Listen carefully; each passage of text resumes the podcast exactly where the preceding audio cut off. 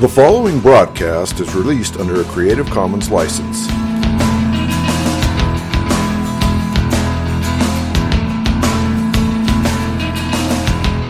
I believe in Jesus Christ, the only Son of God. I believe He lived and died, and that He rose again. I believe and trust in Him.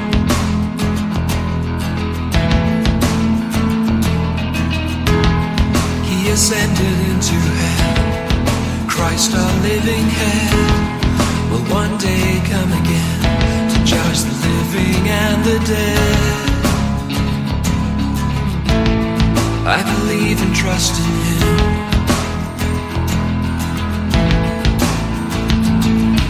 I will trust in my Redeemer, sing of His love that lasts forever.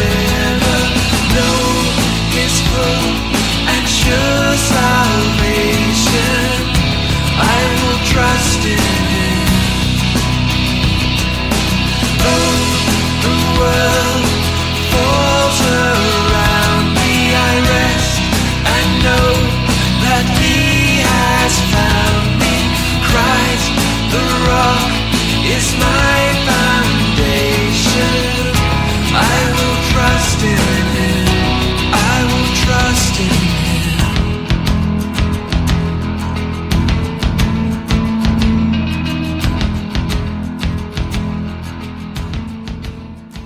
Welcome all to Pastor Yeshua. You've been listening to Creed by Richard Jensen from his album, Order of Service. By way of introduction, Pastor is an acrostic which stands for Preaching All Salvation Through One Redeemer. Our Redeemer, Yeshua, Jesus, is the Hebrew name for the Lord. It means Yahweh, the Lord, is salvation. Translated from Hebrew into the Greek language, the name Yeshua becomes Jesus. The English transliteration for Jesus is Jesus. This program deals with apologetics, questions on and about God, the Bible, and the Christian faith. I take questions and seek by Scripture to give answers and encouragement for everyone, including the tough-minded living in today's skeptical society. And now, let's join Pastor Yeshua. Welcome to Pastor Yeshua. As stated in an earlier episode discussing types and shadows, when we study all of Scripture, we tend to see that indeed God seems to create all things according to a pattern which testifies of Him. As we continue to look and study the visible and invisible things of creation, we are able to increasingly see God's reflection to some degree in that mirror. When these examples occur within Scripture, we characteristically refer to them as types or shadows. We shall also see that ultimately, as with all Scripture, that these types and shadows point to the substance, which is Jesus. In this second episode, we continue our study of Jacob and Esau. In part one of our episode, we were introduced to Isaac and Rebekah, who were for 20 years childless. After Isaac entreats the Lord on behalf of Rebekah, Rebekah finds herself pregnant with twins. As it turns out, the twins are said to be struggling and fighting, as if in warfare from the outset. Because of the enormous struggle going on, Rebekah seeks the Lord, who informs her that there are two nations, two manners of people in her womb. Traditionally, the firstborn male child was one who inherited the right and mantle of leadership and authority of the family name. For example, it was understood that the first son was worthy of both a unique blessing and a double portion of the inheritance. So in the case of a special blessing, God had promised Abraham that He would make him very fruitful. He would make nations of him, and kings would come from him. God would also establish His covenant as an everlasting covenant between Abraham, his descendants, and Himself for the generations to come, to be His God and the God of Abraham's descendants after him. God would also give the land as an everlasting possession to Abraham and his descendants after him, and he would be their God.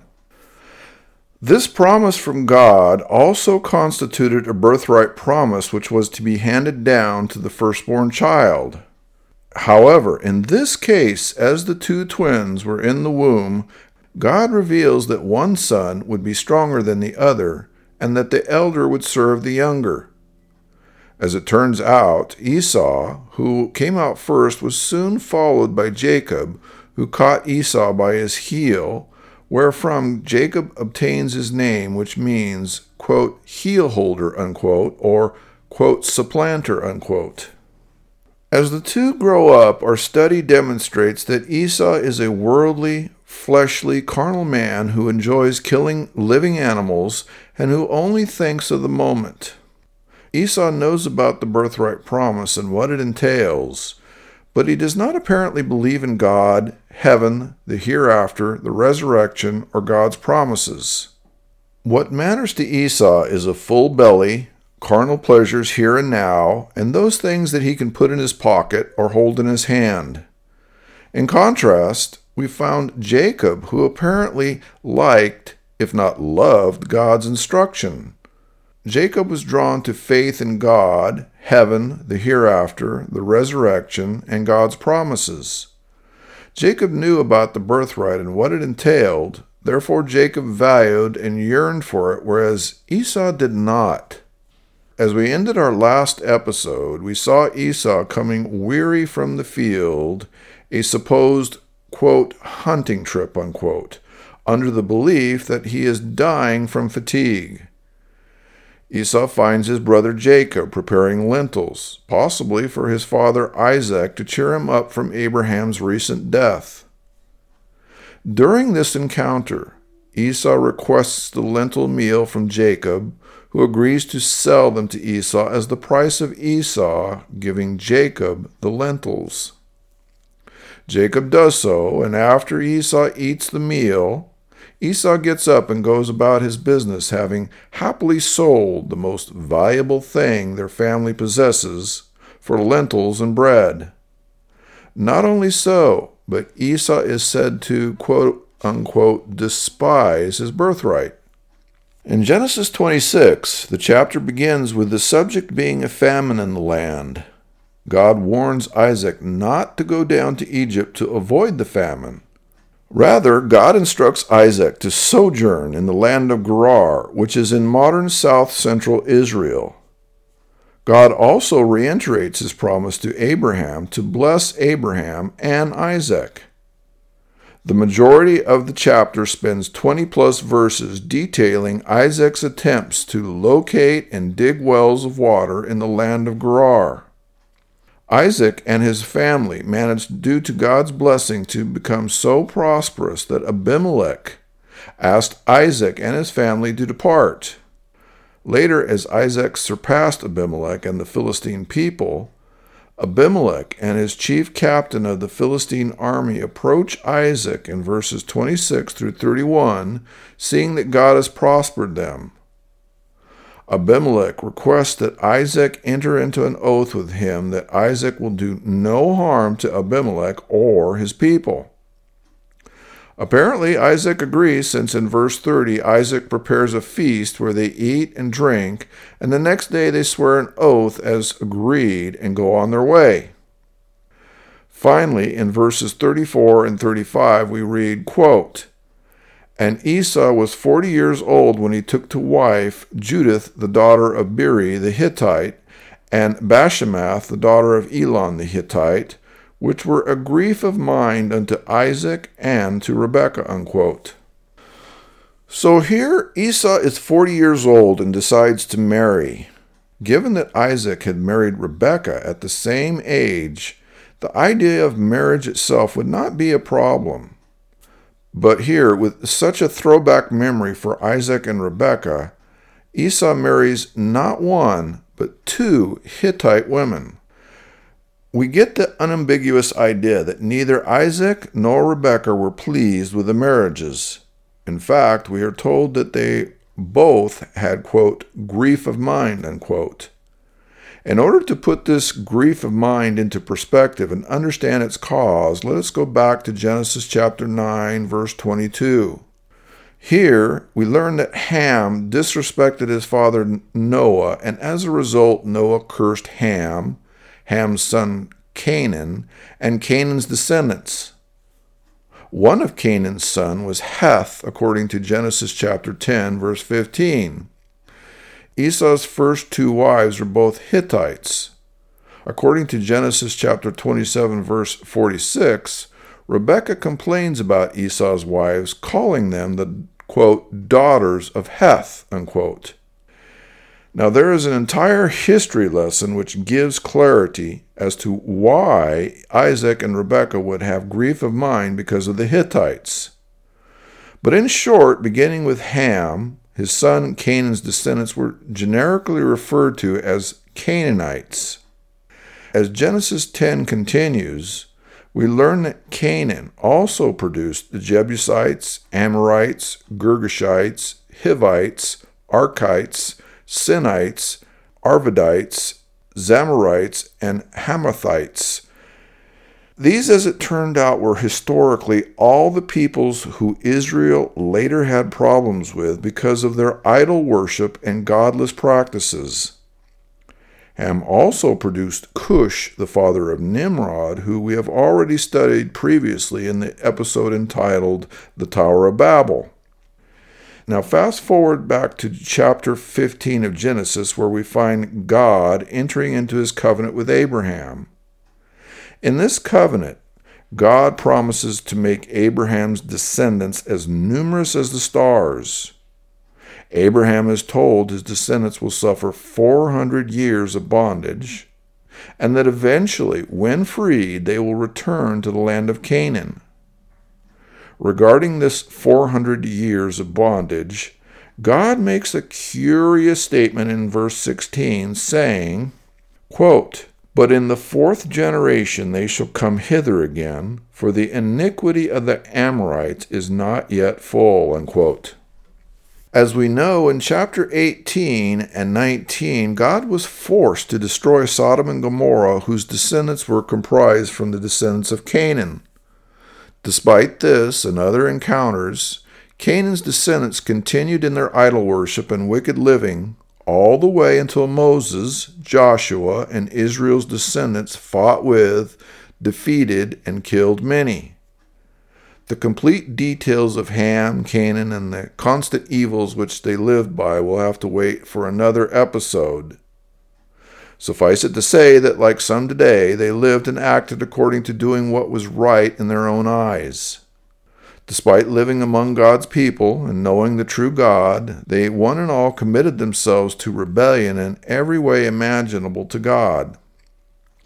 It was because of this rebellion and wickedness that we find Abraham making Eliezer swear not to allow his son Isaac to take any Canaanites for his wife in Genesis chapter 24, verse 3. Quote, "And I will make thee swear by the Lord, the God of heaven and the God of earth, that thou shalt not take a wife unto my son of the daughters of the Canaanites, among whom I dwell," unquote. Now we know that Eliezer went through a great deal of trouble to fulfill this promise and obtain a wife, Rebekah, for Abraham's son Isaac. Given this level of urgency and difficulty, are we to now believe that Abraham did not pass on all of his reasons as well as God's reasons for avoiding Canaanite entanglements? Did both Isaac and Rebekah forget how they met and the circumstances surrounding it?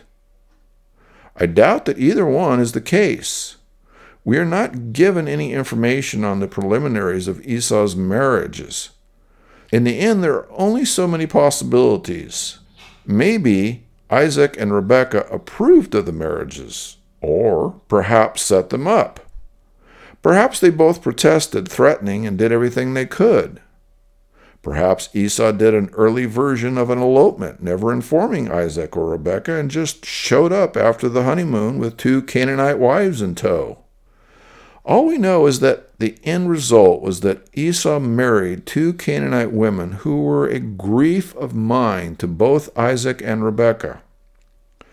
The only other clue we receive is from the Targums, which say this regarding Esau's wives. Quote, "And Esau was a son of 40 years, and he took up to wife Yehudith, daughter of Beeri, the Hittah, and Basemah, daughter of Elon, the Hittah. And they bowed in strange worship and set themselves to rebel in their evil conduct against Isaac and against Rebekah. And they were refractory, swelling in spirit with strange worship, and would not receive instruction either from Isaac or Rebekah," unquote. With this addition, our earlier suspicions are fully confirmed. Both of Esau's wives were fully steeped in idol worship to false gods. Since they and their people were in rebellion to God, it comes as no surprise that both of Esau's wives refused to listen to or accept the authority of Isaac or Rebekah.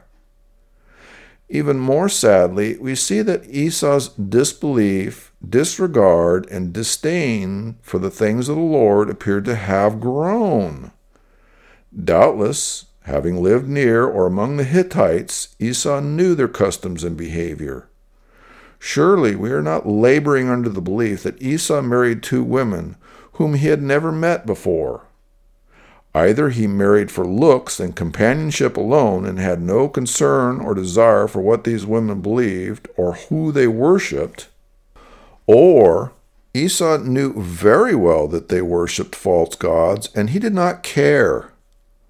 Whichever the case was, within some period of time, we find the daughters were bowing in strange worship as well as rebelling against Isaac and Rebekah.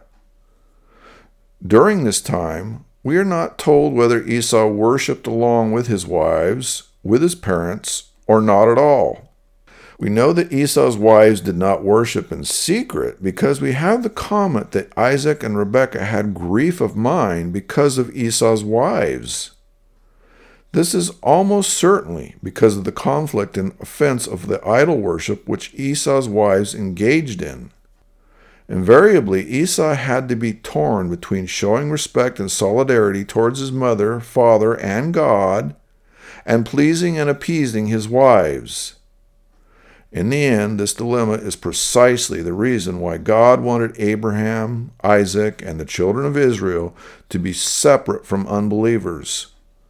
Paul clarifies this in 2 Corinthians chapter 6, verse 14, which says, quote, "Be ye not unequally yoked with unbelievers, for what fellowship hath righteousness with unrighteousness? And what communion hath light with darkness?" Unquote. As we open chapter 27 of Genesis and read verses 1 through 4, we find the following, quote, "And it came to pass that when Isaac was old and his eyes were dim, so that he could not see, he called Esau, his eldest son, and said unto him, My son? And he said unto him, Behold, here I am. And he said, Behold now, I am old. I know not the day of my death. Now therefore take, I pray thee, thy weapons, thy quiver, and thy bow, and go out to the field, and take me some venison, and make me savory meat, such as I love, and bring it to me, that I may eat, that my soul may bless thee before I die." Unquote. Bear in mind that when we read that time passed and Isaac was old, a general study of biblical chronology places both Esau and Jacob at 40 years old, when Esau took his two Hittite wives. At the time, Isaac would have been 100. The best math and some traditions say that Jacob received the blessing when he was about 77 years old. This means that about 37 years had passed since Esau married, making Isaac about 137 years old when this blessing incident took place. So here Isaac prepares to bless Esau because by his own estimation he does not know the day of his death, despite the reality that after giving the blessings, Isaac lives another 50 years after the blessings are given. Despite misjudging the timing of his death, Isaac deems this event as the timing when he will bestow the traditional patriarchal blessing to his son. Here our story begins to reach its climax, which has been building for Esau and Jacob for some 70 years. On this all-important occasion, Isaac is going to provide his blessing, and by proxy, the blessing given directly by God to Abraham, from Abraham to Isaac, and now from Isaac to his son. Now, even in Abraham's time, it was the custom that the firstborn son would be the one who would have the right and privilege of receiving the inheritance from their father. From a purely secular sense, it was a right without regard to the particular merits of the child in question, except in extreme cases. While there was clearly a worldly tradition among the Jews, we nevertheless find examples where this tradition was interrupted for various reasons. Case in point, Isaac himself would have been keenly aware of the benefits of having been the beneficiary where the traditional line of inheritance was skipped. As you will recall, Abraham's technical firstborn child was Ishmael.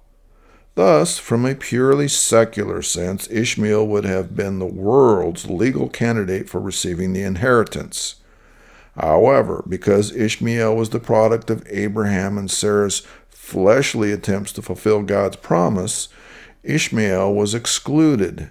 Instead, Isaac is named by God because Isaac is the child who is the product of God's grace and of Abraham's faith. Knowing all this, Isaac calls for his son Esau and prepares to transfer and bestow the blessings to him. This decision by Isaac begs numerous theological questions. Firstly, why would Isaac, who had seen, learned, and knew so much of God, decide to confer such an enormously important blessing given by God to a man, i.e. Esau, who had repeatedly and obviously intentionally disregarded and rebelled against the things of the Lord? To begin with, there was a revelation by God to Rebekah that Esau, i.e. the elder, would serve the younger, i.e. Jacob. We must assume that Rebekah told Isaac about this, as it would be absurd to believe otherwise. Even assuming that Rebekah kept the revelation secret, it must have been obvious to everyone after 60-plus years that Esau had little, if any, love for the things of God.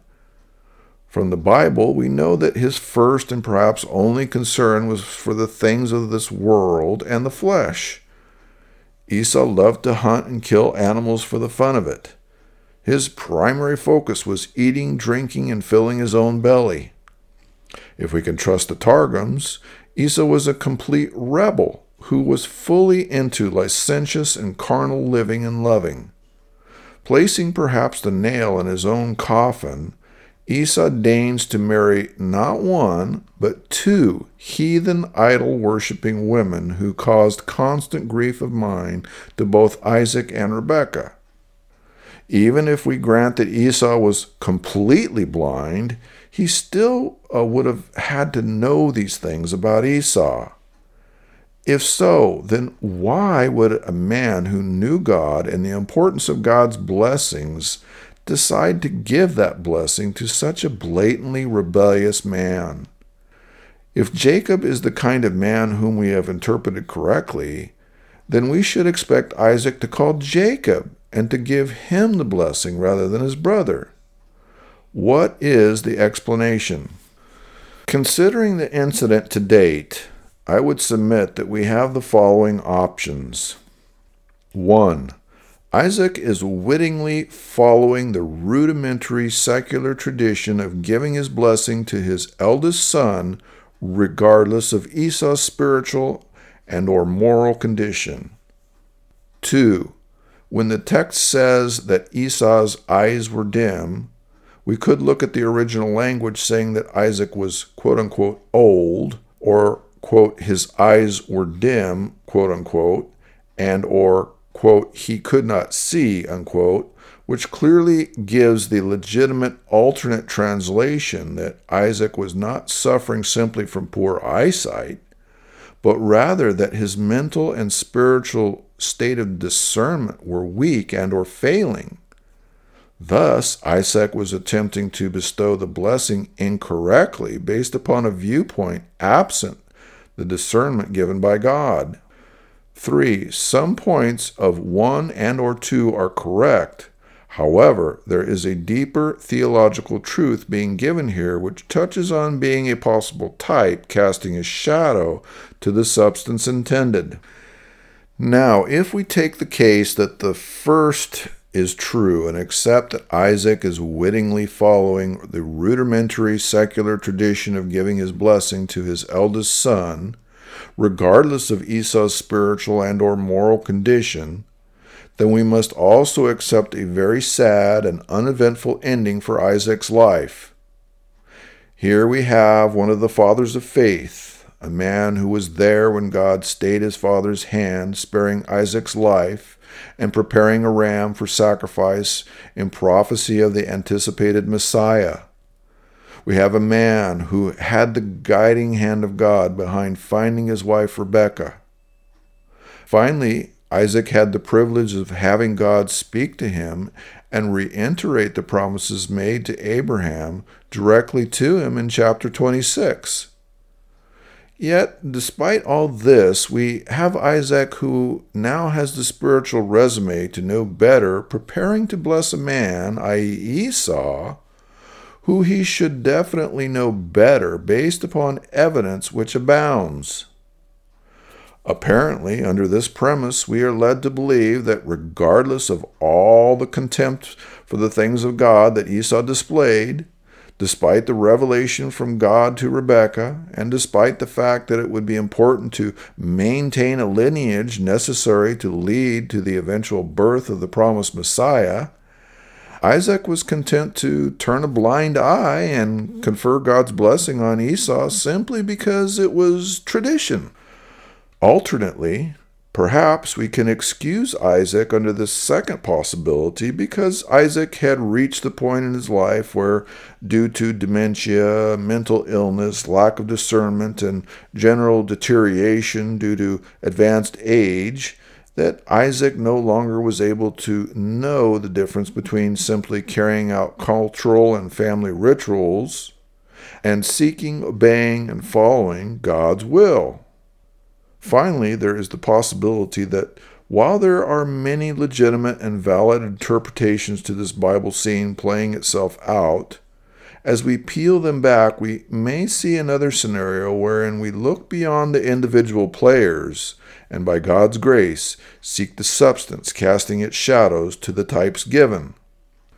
What we need to do is to prayerfully seek God's gift of discernment in correctly casting the various characters in our story. If by God's grace we are able to do so, then it may be possible to go beyond the one-dimensional story at hand and understand the possible substance intended. In the episodes following, we hope to do so. For the time being, though, this concludes this episode. Please join me for episode 3. Now, if you have any questions about God, the Bible, or the Christian faith, I encourage you to send me an email at pastor_Yeshua@yahoo.com. That's pastor_Yeshua@yahoo.com. Thank you for listening. The world falls around me, I rest, I know that He has found me. Christ, the rock, is mine.